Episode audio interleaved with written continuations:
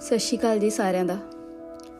ਹੁਣ ਮੈਂ ਸੋਚਿਆ ਕਿ ਚਲੋ ਕੋਈ ਪੰਜਾਬੀ ਦੀ ਕਵਿਤਾ ਪੜ੍ਹੀ ਜਾਏ, ਕਿਉਂਕਿ ਪੰਜਾਬੀ ਤਾਂ ਜੀ ਮਾਂ ਬੋਲੀ ਹੈ ਤੇ ਇਹ ਤੋਂ ਦੂਰ ਤਾਂ ਭਰਾ ਹੀ ਨਹੀਂ ਸਕਦੇ। ਤੇ ਇੱਕ ਕਵਿਤਾ ਮੈਂ ਗੂਗਲ ਤੋਂ ਪੜ੍ਹੀ ਹੈ, ਜਿਹਦਾ ਮੈਨੂੰ ਕਵੀ ਨਹੀਂ ਪਤਾ ਕੌਣ ਹੈ। ਤੇ ਇਹਦੇ ਬੋਲ ਮੈਨੂੰ ਬਹੁਤ ਹੀ ਪਿਆਰੇ ਲੱਗੇ। ਤੇ ਤੁਹਾਡੇ ਅੱਗੇ ਪੇਸ਼ ਕਰਦੀ ਹਾਂ। ਤੂੰ ਜਦੋਂ ਬਹੁਤ ਸੱਚਾ ਜਿਹਾ ਹੋ ਜਾਂਦਾ ਹੈ, ਸ਼ੁੱਧ ਬੋਲਣ ਲੱਗ ਜਾਂਦਾ ਹੈ ਫਿਕਰੇ ਘੜ ਘੜ ਕੇ, ਸਿਹਾਰੀਆਂ, ਬਿਹਾਰੀਆਂ, ਵਿਰਾਮ ਚਿੰਨ ਲਾ ਕੇ। ਮੈਂ ਡਰ ਜਾਂਦੀ ਆ ਉਦੋਂ ਮੇਰਾ ਜੀ ਕਰਦਾ ਹੈ।